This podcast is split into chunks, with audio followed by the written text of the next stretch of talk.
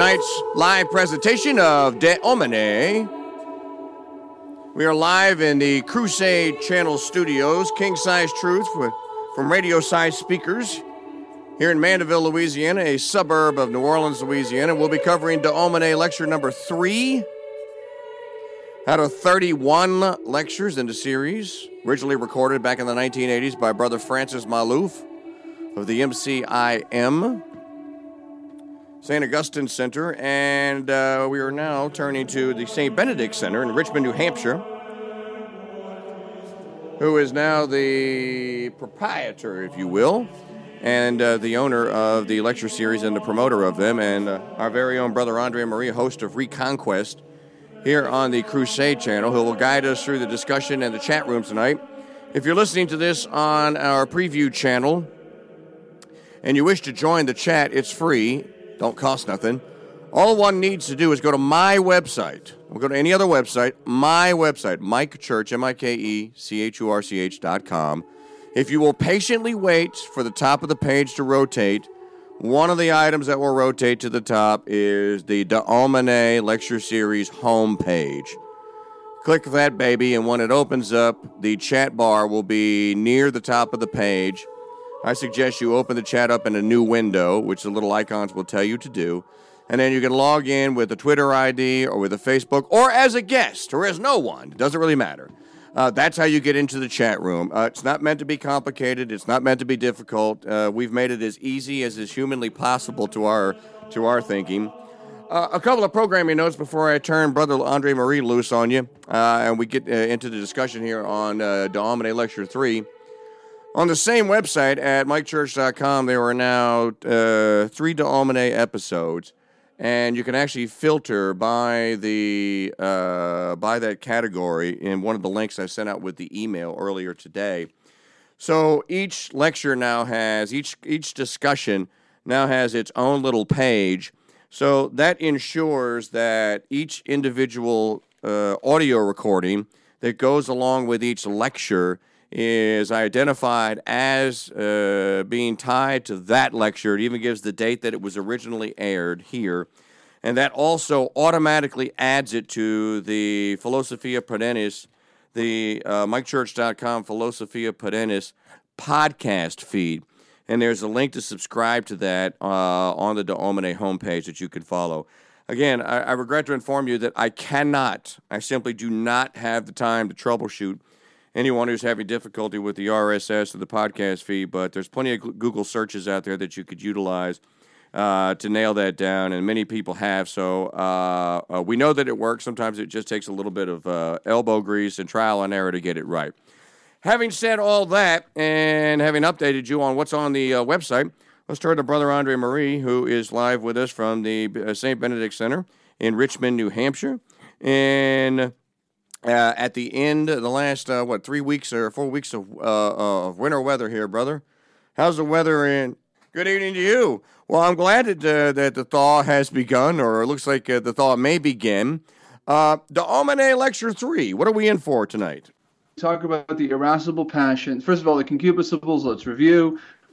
We got eight, desire and aversion, and joy and um, despair, no, no, joy, and um, with the irascible passions, th- there is that. Remember, there is that additional element of fighting. Uh, the, the, irascible passions are uh, pursue the good in as much as it is difficult to attain. And whereas the concupiscible passions either pursue the good or flee the evil simply, as it is a simple affair. You you you you you like the pie, you love the pie, or you hate the salad or whatever. Um, there's no there's no um, element of struggle in the concupiscibles, but in the irascibles there's an element of struggle, and in the irascibles there is um, the necessity of a fight. Um, the irascibles al- always arise when there is some conflict. So, Brother spent a lot of time talking about that. He spent a lot of time summarizing um, Brother Francis's um, Article 2 of Question 81 from the first part of the Summa, which basically the burden of that question in the Summa is why is there only two why are there why are there two distinct kinds of sensitive appetite and not one. Okay so let me explain what that means. There is a sensitive appetite and this is general. This is our power of sensation. This is this is the the appetition that we have in our um, sensitive nature and our sensual nature, which is to say that which we have in common with the animals, the appetition that we have is called the appetitive power. And it's it's on the other side of that chart. Remember, we kept referring to that chart of the 26 human powers. On one side, we've got the cognitive powers, and the other side, we've got the appetitive powers. And without the cognitive powers, of course, you don't have the appetitive powers because unless you know it, you can't love it or want it, right? So the uh, appetitive power in general, speaking very generally, it's one power. We can speak of it as one power in man. The question that St. Thomas is asking, though, is why do we divide it between irascible and concupiscible? Shouldn't it just be one one power and not distinguishing it into two distinct ones? So he quotes as his authority a couple of the fathers of the church, actually, who had a lot to say about um, anthropology, about about um, what what constitutes man. And he quotes St. John Damascene and I believe St. Gregory of Nyssa, and the two of them um, say that in man there is an irascible appetite and a concupiscible appetite. Right so St. Thomas uses them as an authority, and then he goes on to argue that the concupiscible appetite is directed towards the good, simply speaking, or directed away from the evil, simply speaking. And that's what it that's essentially what it does. It's limited to that. But whenever there's an element of combat, of fight, of conflict, then there has to be a distinct power. And and the question, of course, can be asked, well, well why? Um, the concupiscible appetite seeks for what we love. Now, we love comfort, we love, uh, you know, uh, our, having our, our most um, basic desires fulfilled, and the concupiscible appetite is going to tend towards that. But supposing those things become endangered, supposing our good becomes endangered, something in us has to be aroused that's going to go to combat. Now, the concupiscible passions are directed towards the good, and they're not going to be directed towards what's difficult. They're not going to be directed towards what's what's um, unpleasant.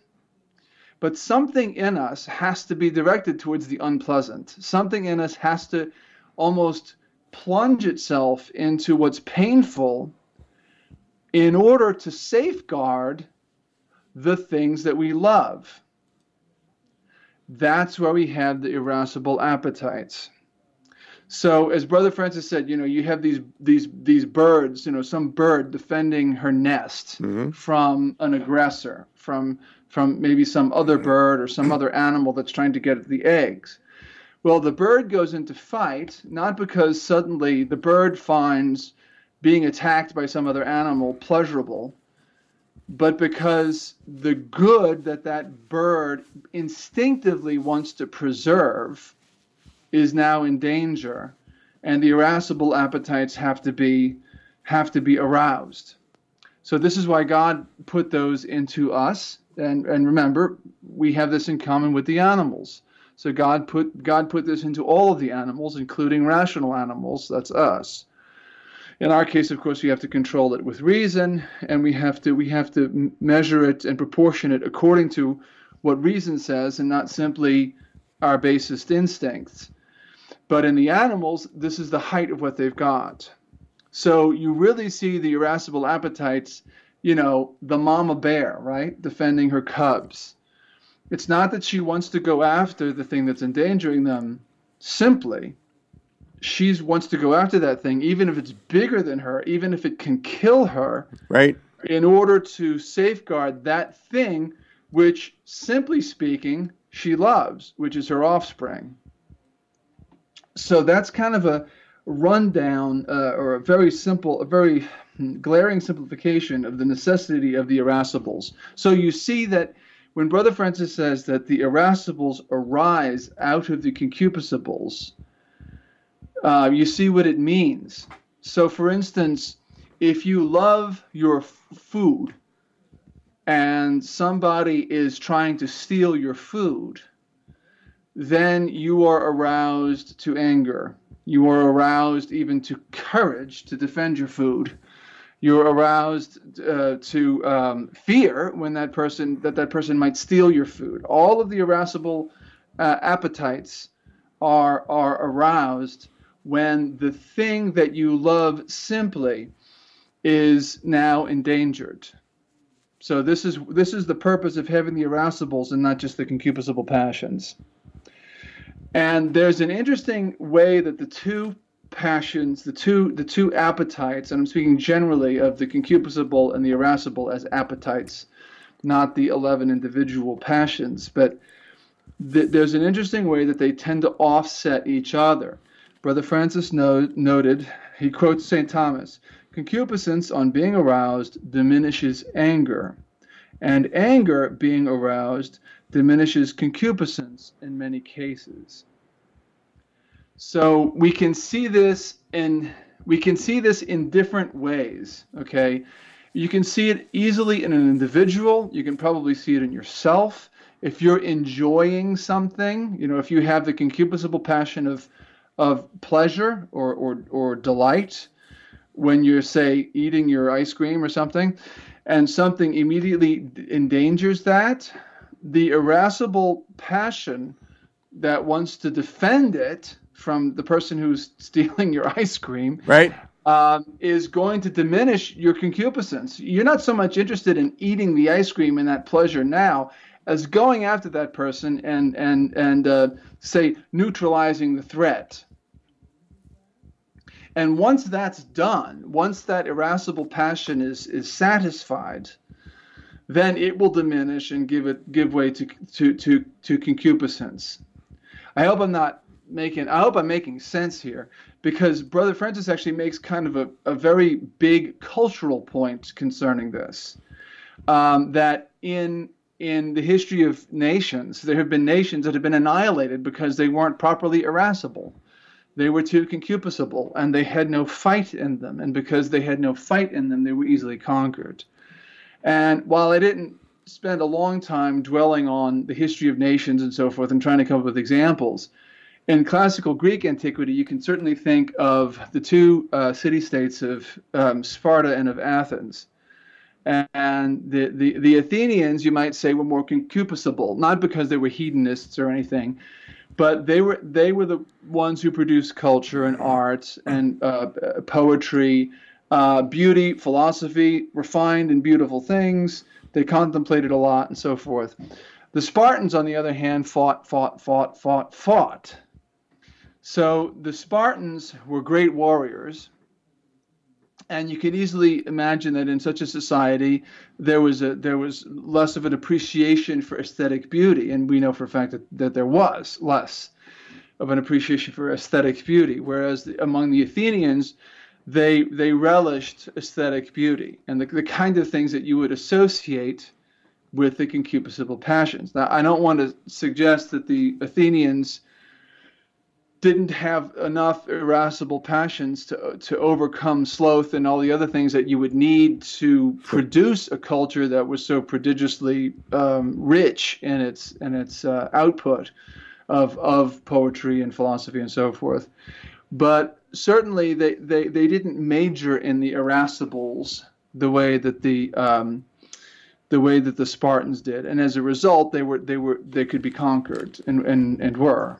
Okay, so the uh, the the ideal society, you might say, historically, would be a society that wedded the two um, under a high moral code, and of course we can think of the code of chivalry that existed in in the, in, in the ages of, of, of the faith in Christendom, where um, the, the, chivalry wasn't simply unchained aggression and unchained irascibility uh, chivalry was was very guarded and and and circumscribed by by principle, by high principle, um, and it, it it believed in defending the weak and the defenseless and so forth. So you can see that there's a balance there. It was it was a society that was very productive of art and culture, uh, and and religion, yet it was also a society that was not that did not um, shy away from from combat. Therefore sort of the ideal characters, and you'll find this tr- trinity of, of, of people who were considered sort of the bedrock of, of civilization and Christendom. It would be the monk, the farmer, and the soldier.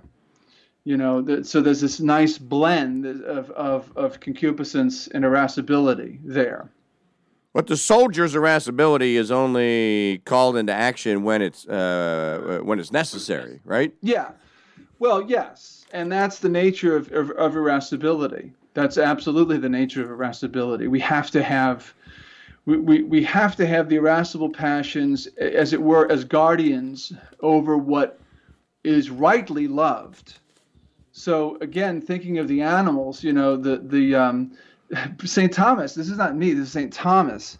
He says that animals, you know, and he must have observed animals. He says animals mostly fight over food and sex. and this is right in the Summa. I put the, I put the link up to the article in the Summa, um, and he he had it that um, the the uh, so that there those are the concupiscible passions, right? Food and sex. We we and and bro- brother makes it plain that we like food because God put it in us as to preserve self. If we didn't eat, we'd die. So God made it pleasurable so that we, we, we can survive. Ditto with sex, only that sex applies not to um, the preservation of self, but the preservation of the species. So, so it's kind of related to food, and both of them are governed by the temporal, but by the virtue of temperance, and both of them um, are concupiscible passions. You know, love. We we love these things. We love these things and pursue them. Therefore, but when they are endangered, when we don't get the one or the other, we go into combat. And so you can see it in the animal kingdom where uh, you know they fight over food. And if you've ever seen two dogs fight over a bone, or you ever seen you know Mutual Omaha's Wild Kingdom, or some other public television thing where animals are going at it hammer and tong, you know they'll go after they'll go at it over food um, they will also go at it within a, within a species over um, you know the, the, the getting the right female you know so the two males will fight like nuts to get uh, to, to, to win the female and uh, so St. Thomas, making this very simple observation, says these are the things that animals fight over. But note that those things are a matter of concupiscence. Those are a matter of, of, of the simple attraction to the goods of food and of reproduction. I was always Whereas- fascinated, brother, by the fight is an irascible thing. I was always fascinated, brother, by the uh, Mutual of Omaha's Wild Kingdom, by uh, Marlin Perkins's uh, concupiscible, uh, concupiscible uh, reactions to his partner Jim, who was always out fighting the snake or wrestling the lion or whatever. And he'd sit there and go, "Notice how Jim keeps his head above water as the thirty foot long anaconda tries to drown him."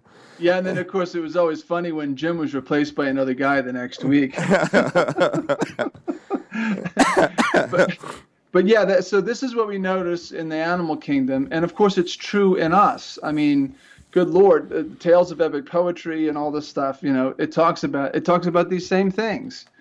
Uh, not so much fighting over food, but but fighting over um, you know b- basic human needs, and these are these are often what war, warfare is over. Um, you know, I, I I remember reading about you know so so if you take food and sex as the the more basic needs, and you add to them other needs that we have, so. We need food. What, what was it that Suzanne Sherman was telling you the other day? The three things that you think of preparing for. You have to have Food, Food, water, and shelter. and right? shelter. Food, water, shelter. Water right. and shelter. Well, you know, you might add to that some of the other things that we tend to think now are necessary, like electricity. Well, what what, what was it that the Japanese and the Chinese were fighting over in, in the second um, Sino-Japanese War, which became the Pacific theater of World War II, access to Japan, access for Japan to what was then China's oil fields. Um, this is something I, learned fairly recently. I mean, this is why Japan is so dependent upon nuclear power with Fukushima and all that stuff. They're so dependent upon nuclear power because when they lost the second Sino-Japanese war, Okay. they didn't have access to oil, so they had to develop. So, in other words, it's it's the the the necessities of life or the perceived necessities of life and access to them that arouses the irascibility that brings us to war frequently. I mean often now, now i'm not saying any i'm not saying it's always reasonable. Obviously there's a lack of balance. So these war hawks you know they're doing it for money you know for the, for, for themselves and so forth. That's a different matter but the the principal pursuit um, in going to war is the defense of of um, Things that you those love. things which the concupiscible appetites fundamentally Now, want. now, brother, there's a question in the chat room from uh, for Jen- Jennifer Lyle Smathers, and she wants to know uh, what about tournaments that are in place of wars, like uh, jousting tournaments and you know tournaments that knights may have had, things like that. Okay, sorry, Jennifer, I didn't I didn't see that, but um, well, yeah, I mean, all all sports, you know, all sports originated in uh, war games. All sports. I mean, football, soccer, uh, basketball. I mean, you know, why is it that you have to go into enemy territory in order to get a point? That's right. so all of them all of them came from war games which is why it was always a male thing because it was uh, because only males went to war so you had you had the, the, the, the what we would call contact sports today was always some variation of a war game or another and then you had of course purely tactical arts which were training for strategists, generals, and so forth. And, and, and you had chess, and you had things, you know, all military guys were expected to play chess because they were expected to be to, to learn how to be strategic. But in in, in sport, if there's a val- you might recall that in this particular lecture, brother actually almost uncharacteristically praised sports. Now that's not typical of him. He, he was not. He, I, I never saw him pick up a ball. I mean, I you you mean he was never walked around the St. Benedict Center in a in a Patriots jersey? Yeah. Now wait a minute. Actually, I correct myself. He was a he was a, a stunningly good ping pong player in his day. So brother Francis actually did play ping pong. So he was Brother Gump. Yeah. well, I wouldn't call him that, but yeah, he, was, he was really good at ping pong. Uh, but but he was defending um, sports, um, and I, I think that this is why because sports can be very good training to discipline the irascibles. Because when you have what is what is sportsmanship? Ask yourself what sportsmanship is.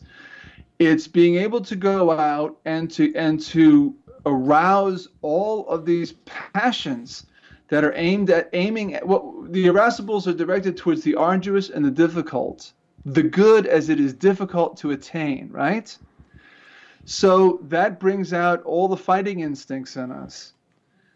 But in order to temper it with virtue so that you don't in order to temper it so that you don't kill the other guy you have to practice virtue so, if we talk about a code of sportsmanship, this is roughly analogous to the code of chivalry. And in fact, this is where the knights learned it the joust, sword, uh, uh, uh, tournaments of swordsmanship, and similar games, which were to train the person in the techniques involved in the actual combat but also to teach them the virtues that are that are involved.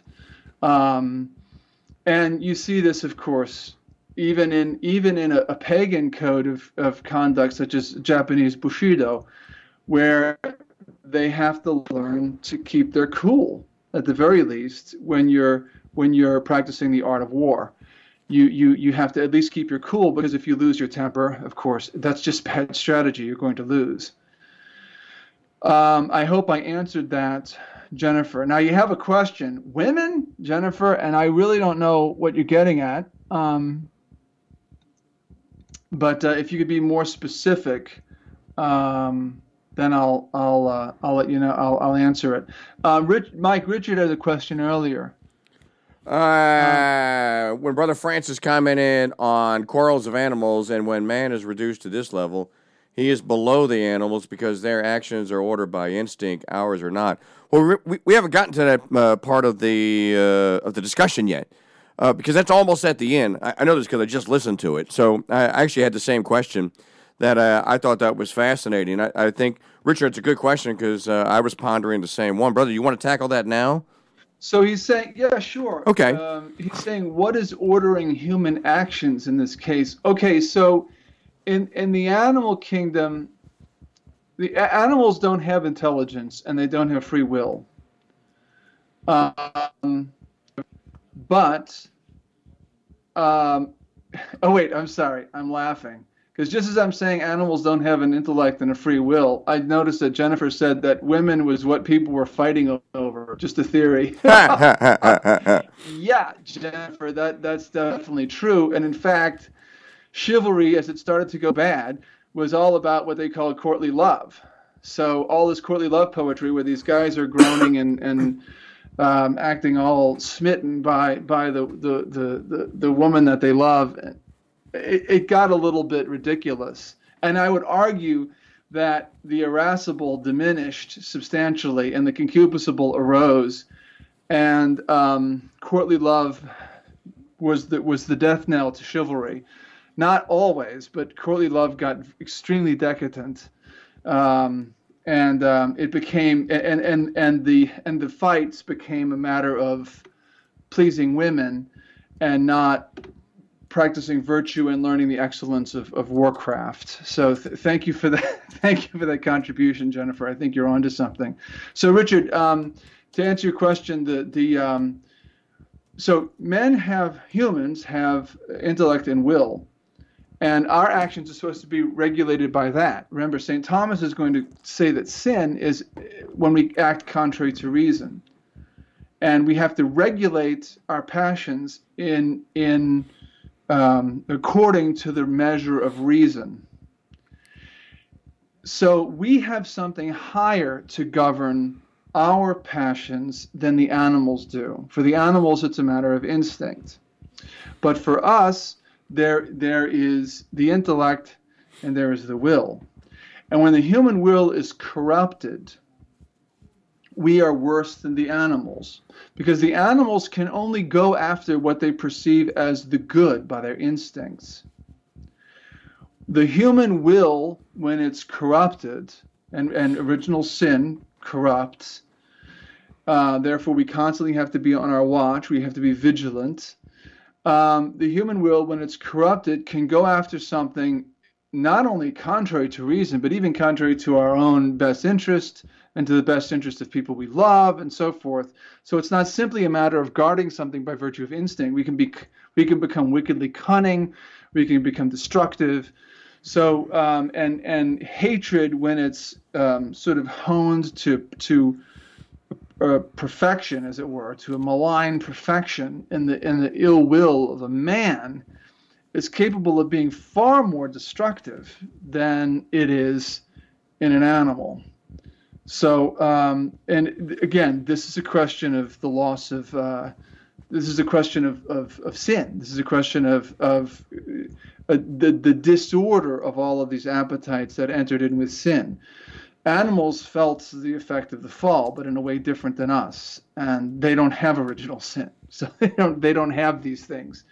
Um, but for us, we can act far more wickedly, and we can want something that's that's morally w- evil, whereas animals aren't capable of that.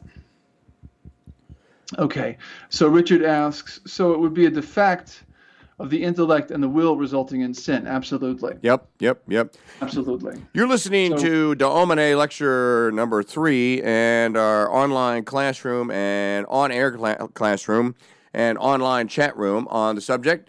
You can listen to the previous two episodes and our class, uh, our, our chat room discussions or our on air classroom discussions at mikechurch.com. Just look under the subtitle or under the menu title Catholicism and Philosophia Perennis, and it will take you right to the latest episodes. And they are free to listen to. Uh, you can also subscribe to the podcast feed, which is free, don't cost nothing. And we hope you'll be here every Wednesday night at 6 p.m. Central, 7 p.m. Eastern for brand new lectures. Uh, for example, this week we're covering De, Lecture 4. Next week we'll be covering De Homine, uh, Lecture 3 tonight. Next week will be De Homine Lecture 4, and so on and so forth. Uh, you can get the lecture series, 31 lectures in all, by Brother Francis Maluf. Gentlemen, if you're listening to this and uh, you have some trepidation over this, I might suggest that uh, you hang around and listen to a couple of weeks' worth, and I think that you will be uh, won over to the fact that you're hearing things that no one else ever taught you, and they start to make imminent uh, sense because they are true. Well, then just go to Catholicism.org, and you can find the lecture series there as an MP3 download. And if you're having trouble finding them and you'd like to receive a discount, just send me an email, kingdude, K I N G D U D E, at mikechurch.com, or find Brother Andre Marie hiding in plain sight on the uh, Facebook, Brother Andre, and on the Twitter, uh, Brother underscore Andre, or his email address, bam, B-A-M, at catholicism.org. Uh, brother, uh, tonight is episode number, I always get the number wrong, so I won't even guess, Reconquest, and what is on it? Uh, tonight is episode number 64 of Reconquest. If uh, Hopefully I'm not getting it wrong, that'd be embarrassing. Uh, and my guest is a, a, lady named Jennifer Lahl from California, and it's called Bioethical Nightmares. Um, she's a she's a bioethicist um, who founded an organization called the Center for Bioethics and Culture, which is based in the um, San Francisco Bay Area of California, and um, she's a very ardent um, pro-lifer but interestingly, she got to the pro-life position by the study of medical ethics. Wow! And um, and the whole the whole she's produced a number of videos uh, on um, various various uh, uh, bio, bioethical subjects, but mostly on areas that we would call um, assisted reproductive technologies. Yeah, I've uh, I've seen some of her videos. Works really good. So yeah, I mean, if it's not, uh, I mean, my, my I did this show almost as a public service announcement because when I heard a talk that she gave at, at a at a, at a pro life march here in New Hampshire, uh, I was stunned at some of the things that I learned. And it's, uh, I mean, Aldous Huxley doesn't have anything on on what we're doing now. Or actually, I mean, we're heading towards things that he did, and I think in some ways we're heading towards things that he wrote about, and in some ways I think we've surpassed surpassed him. So, you know, five parent children, and I mean, just it's oh, unbelievable. So, um, if you have a teenage or, or college age daughter, please please listen to this. Listen and, to and, and, and learn what you need to warn your daughter not to be lured in by when right, she goes right. to college. Uh, that's a, a, Reconquest, which airs immediately following tonight's uh, uh, classroom and chat room discussion right here on the Crusade channel. Of course, if you missed any of the previous 63 episodes are all available for download at crusadechannel.com if you are a Founders Pass member. Let me throw a plug in. We are six days away from ending our contest to give away a 2017 black automatic transmission Kia Soul automobile. It's brand new, it's never been driven, it's my car. I want it, and uh, I am wagering that many of you would like to win the car from me and would buy a chance to do so. It might even attract some new Founders Pass members to our effort here on the Crusade channel. And so we put it up on the block, and uh, we're seeing an increase in ticket sales every day. Uh, brother, uh, uh you can get a ticket at crusadechannel.com on the, under the golden uh, truth ticket uh, menu item at the top left hand corner of the page, or from my site at mikechurch.com. Of course, you have to be a Founders Pass member. And with 63 episodes of Reconquest to download, why wouldn't you want to be a Founders Pass member? So sign up today by the week, I'm sorry, by the month or by the year. Simple to do, as little as 23 cents per day at crusadechannel.com. Uh, brother, brings up something that I think we might have enough time to cover this. So you might have heard me say this today, and I had you in mind, and brother, when I was thinking about this. Mrs. Church has taken to watching this uh, this horrid uh, sci-fi uh, television series called Humans on the movie channel on the uh, Ameri- uh, American Movie Classics AMC. Did you hear me talking about this? No, no, I didn't, Mike. Okay, so this has something to do with what we're talking about. Uh, you said that when uh, humans uh, suppress the uh, the free will and uh, the intellect beyond what the animals do. That the, uh, where they don't use when we don't use reason, that we actually are capable of doing things that are worse than the animals. Right? Yeah. Okay.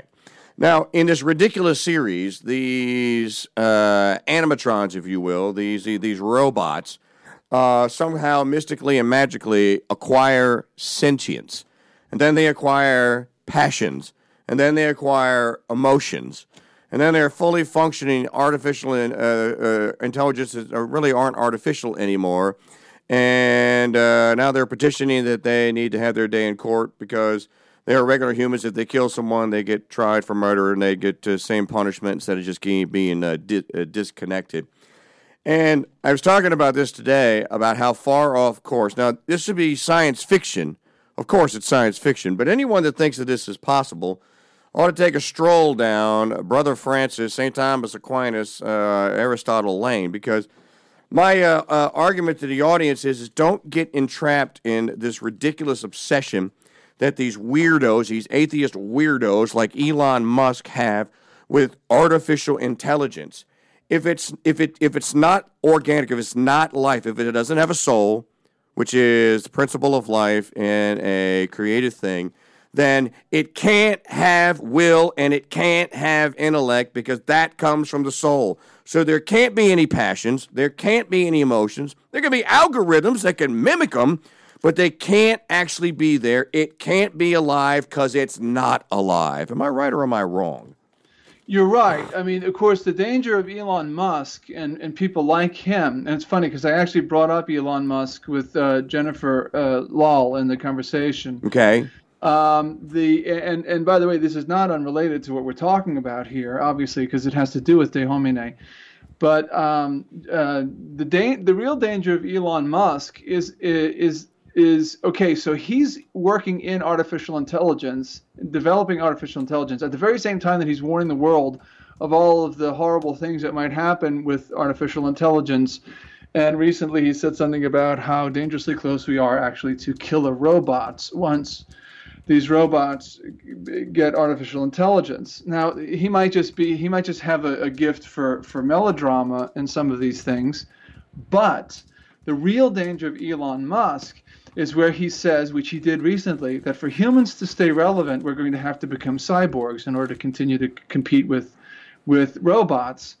Now, you can make a human a cyborg uh, with nanotechnology. I mean, in, in the short, in the near, in the near future, they're going to be injecting humans with nanobots. I mean, ask your friend Greg about this. Right, Greg right. Carpenter. So uh, they, they, can they can uh, in, uh, inject nanobot technology into us, and th- these guys, these Google guys, and all of these these um, brilliant idiots that are that are controlling our destinies now, or think they are, they're talking about you know um, transhumanism and and and human 2.0 and all this stuff. And this is something that Jennifer Lahl actually also is is exploring. She says that her organization majors in taking death, make you know, taking life, making life, and faking life, and the whole um, transhumanism thing and the whole um, uh, cyborg thing. That's faking life. Faking life, right? And you know, they want to prolong human. At the same time, they want to kill people because there's a supposed um, overpopulation problem, which there's not. It's a myth. They also want to prolong the lives of certain people so that they can live indefinitely. Uh, and and by by enhancing them with technology, and this, of course, is faking life. Th- to me, that's the real danger of Elon Musk. Is on the one hand, he's pushing this AI stuff for robots, and on the other hand, he's saying that if we want to compete with these monsters, these Frankenstein's of our own creation, we'll essentially have to become Frankenstein's ourselves by enhancing ourselves with um, these technologies. And yeah, you cannot, life comes from life, and you cannot have, uh, unless there is a, a, an, an actual human conception that comes from the, the, the, the, fertilization of a human egg with a human, human sperm, you're not going to have a, a living human being that's got humanity about it. That's got a that's got a human soul. But if you get that, if you have one of those, and then you start experimenting with it, as we've been doing for years, um, by first of all by making life in in a, in a not not a test tube technically in a, in a um, what do they call it a petri dish. Um, we've been doing that for 40 something years now, about 40 years. But it's going to get worse and worse though, and we're going to start trying to enhance life. And, and what, what's going to happen uh, with all of these mutants that we make in the coming years from from this attempt to infuse technology into into humans. It's well, extremely unethical. Well, these monsters they've just crossed a pig with human. Uh, in order to try to grow, uh, the scam is well, we're trying to grow organs that are perfectly uh, acceptable in a body. You don't have to wait for body parts and for organ transplants, blah, blah, blah, blah. Uh, but the chimeras, and they're actually calling them chimeras, they admit that they're chimeras, uh, are they because you're you, they're using human DNA? Uh, it's just it's it's it's just it's gone too far. And uh, your doctor friend's not the only one. I have a friend, uh, John White, I believe is his name, who's written a book about this, and he's written several books about this, and uh, he's on the same trail. Uh, Wes- Wesley Smith, I'm sorry, you ought to interview Wesley Smith. Culture of Death: The Age of, of Do Harm Medicine. he's got about five books out on this same subject here, brother. Uh, this stuff is troubling and it's getting more troubling. And uh, ethics, pfft, what do these people know about ethics? Couldn't define ethics if you paid them to define ethics. No, no, because they have no clue. Uh, no, absolutely no clue. Um, so, Brother Francis, can we can we move on back to the? Let's get back to uh, to the okay. actual Domine. Yes, absolutely. Okay, so. Brother Francis spent a little time on kind of a tangent talking about the inner senses, and I think it's important for those who weren't here for the full philosophy course, when we went into the, the course on psychology, we talked about the four inner senses. And he went on he went on that little tangent because St. Thomas referred to them in, in his um, article in the Summa that brother quoted. The four inner senses, now we all know about the external senses, right? We, we talk about sight, hearing, smell, taste, and touch. Those five inner senses, five external senses from which we get knowledge.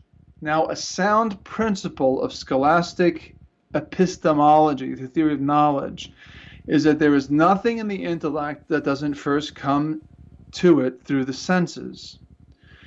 And um, this is something that is that is true. I mean, God, of course, can miraculously infuse knowledge into somebody's soul directly, but other than that, which is rare, um, everything we know in our intellect came through sense knowledge. We heard it, or we saw it, or we smelt it, or we tasted it, or we touched it. And this created phantasms in our brain, which are basically images in the brain.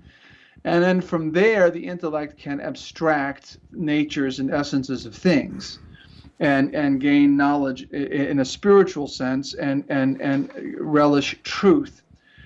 But without, without the uh, external senses, the intellect doesn't get truth.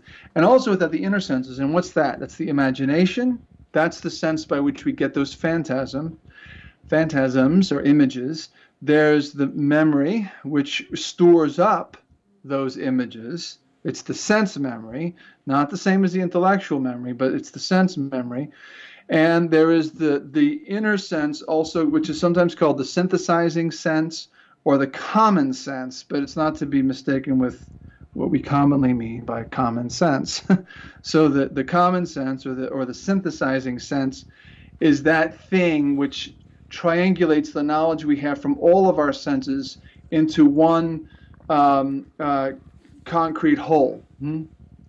And then we also have what the animals, what in animals we call instinct, but which in us we call the cogitative sense or the estimative sense. This is all localized in our brain. And these internal senses, localized, they're organic. In other words, every sense that we have, the, by way of external senses, have an organ. So for sight, it's the eye. For hearing, it's the ear. For smell, it's the nose. For taste, it's the taste buds. And for touch, it's the nervous system, the nerves, which are all over our body. But when you talk about um, the inner senses, they are too localized in an organ, only it's the same organ and it's the brain. And unfortunately, uh, modern man worships the brain and he, and he neglects the soul. Sure. But without the brain, we wouldn't know. We wouldn't have uh, knowledge in our intellect because all of the knowledge in our intellect comes first through the senses. or as Brother Francis says it over and over and over again, we don't think with our brain because thought is a rational process, right? Right. So it uses the intellect. We don't think with the brain, but we can't think without it. Without it. So this right. is why somebody who has, you know, dementia or Alzheimer's or something where the brain is impacted, um, his his his thought is going to be seriously diminished. We men are a are a composite of form and matter of body and soul, and therefore the soul is impacted by things that that that uh, detract from the body, from bodily illnesses, and especially when the brain's affected, it affects our ability to to know, and certainly our ability to express ourselves. So those four senses are are, are uh, important. Remember, that's on the cognitive side. Remember, if you, you have that chart in your head, it's on the left hand side of our powers. Okay. But on the right hand side of our powers are the appetitions, the appetites and that's that's where the, the, the passions lay. So um, going back to the passions, Brother Francis says that um, the irascible and the concupiscible powers are two powers. They're both species of the same appetite, which is sense appetite. The concupiscibles go simply towards what is desirable or avoid what is not desirable. There's no difficulty involved. Um, Okay, some of the stuff we already said. I'm looking at the notes here. Um, hatred belongs to the concupiscible appetite, but sometimes by reason of the strife which arises from hatred, um, we could we could list it in the irascibles. Um, so St. Thomas doesn't list hate hate. He lists it on the concupiscible side. He doesn't list it as irascible. But when hate's very strong, when it becomes vehement, especially in the face of resistance, then it becomes concupiscible. I mean, or rather irascible. Um, love and hate, remember, are the basis of all of the other passions. Right. And and the most basic of all of our passions, the most basic of our loves, is the love of life. And I don't mean the love of the good life. I mean just the love of life. We have this in common with animals, self-preservation. So that's our first love. All other loves are related to it. Now, brother went on this on this um, nice tangent towards the end, or rather, this he went on this nice um, excursus towards the end of his lecture, where he took the passions and put them in their highest. He wanted to show them in their ideal form. And um, he said the highest form of love is love of God, and and love of, of true happiness, and love of virtue, and love of perfection. Uh, and these things can be very intense. Now, he, he also, we need to realize that even when we're acting with our will and we're trying to live a life of virtue, we don't shut off the passions. We don't say, no, I don't need you anymore. I'm using my intellect.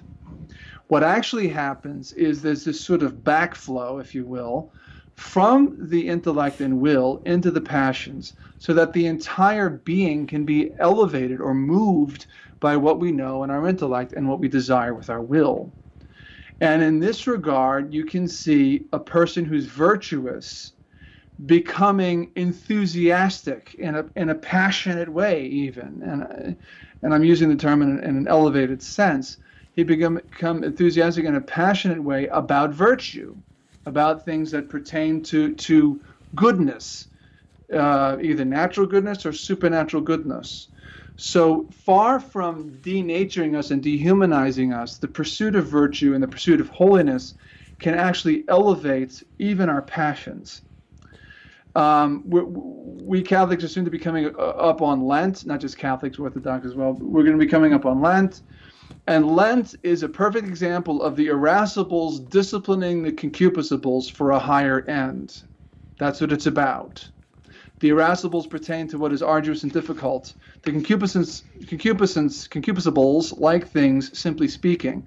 So we take things that we like and we deny ourselves. So the traditional Lent, you didn't eat meat, right? You, you, you, really you really knocked yourself off a lot of things that are that are common, and and, and you, you ate less and so forth. People tended to lose a lot of weight. uh, I, I look forward to it, brother. What's that? I look forward to it. yeah, me, me too. I've already got a new pair of pants all picked out, ready to go. So, so that so Lent is an, is an exercise, if you will, in the irascibles kind of s- sublimating or, uh, or, or subduing the concupiscibles and bringing them back into line. The, the, the irascibles can sort of slap around the concupiscibles Right. and bring them into line, and this is what it ought to do. Um, Brother, there's uh, there's one more point uh, before we because we have about uh, two and a half minutes left before before we leave this. Brother talked about this um, in his discussion on uh, when he was reading the Summa, and I thought this was fascinating, and it just goes to to uh, to prove a point that he is, himself has made many times, and that is uh, Saint Thomas was reading from uh, Saint Jerome. And uh, the argument from Saint Jerome was, well, this and this happens, and therefore the uh, hate is and is in both passions. It's it, it's irascible and concupiscible. And Saint Thomas takes the challenge on head on. He doesn't he doesn't shy away from it, even though he's talking about a saint. And he gives just a magnificent answer that, well, uh, kinda, but there's a difference between hate and hatred. And brother made that distinction too, that you might hate something and that's uh, that, that's that's that's in the concupiscible. But hatred might make you fight. He said that's a fighting passion, and that would be irascible, right? yeah, exactly. I just thought that was really just a, a, great distinction. That if, if we hadn't had that in, in the lecture, I'd never, I wouldn't have figured that out. Yeah, well, Brother Francis was trying to go for how to express this well in English, and he so he made it. Actually, that was his distinction at St. Thomas's between hate and hatred. Um, he said, "You hate a cold, but you don't have hatred for a cold." right, right, right, right, right. Okay, we've, Um, we've got about a minute yeah. and a half left, brother. um, I, I, I should I should make a sort of a public service announcement to people who are listening but are not in the chat room. I'm referring to various charts and tables and, and, and notes and things. If you don't have access to the chat room or if you're not into it, if chat rooms aren't for you, send me an email, bam at Catholicism.org, and I will send you where you can get all this stuff on the Dropbox um, file that we've got with this stuff. Yeah, and I can also, if it's all in the same Dropbox, I can put the link to the Dropbox on the Domine homepage, on the master homepage. Perfect. That way people can, because that's where the chat room is, and that can be where the Dropbox link is. And again, folks, uh, if you missed tonight's uh, uh, audio series, don't worry. It, it'll have its own page up tomorrow to be De Homine lecture number three. Its audio file will be there, nice and crisp and clean and, and trimmed from the top to the bottom. And if you subscribe to the podcast feed, it'll show up in your podcast as well. Uh, brother, that leaves us with about 30 seconds. We're uh, looking forward to a brand new episode of Reconquest, starring and featuring uh, Brother Andre Marie, which sounds like we should all uh, turn our attention towards and listen to. And of course, if you missed any of the previous uh, 63 episodes of Reconquest, get them all online at crusadechannel.com. Uh, for Brother Andre and Marie, it's Mike Church saying so long. We'll see you next week for the next live edition of De Homine. Remember, all the information and audio is on my website at mikechurch.com. May God bless you and Mary keep you.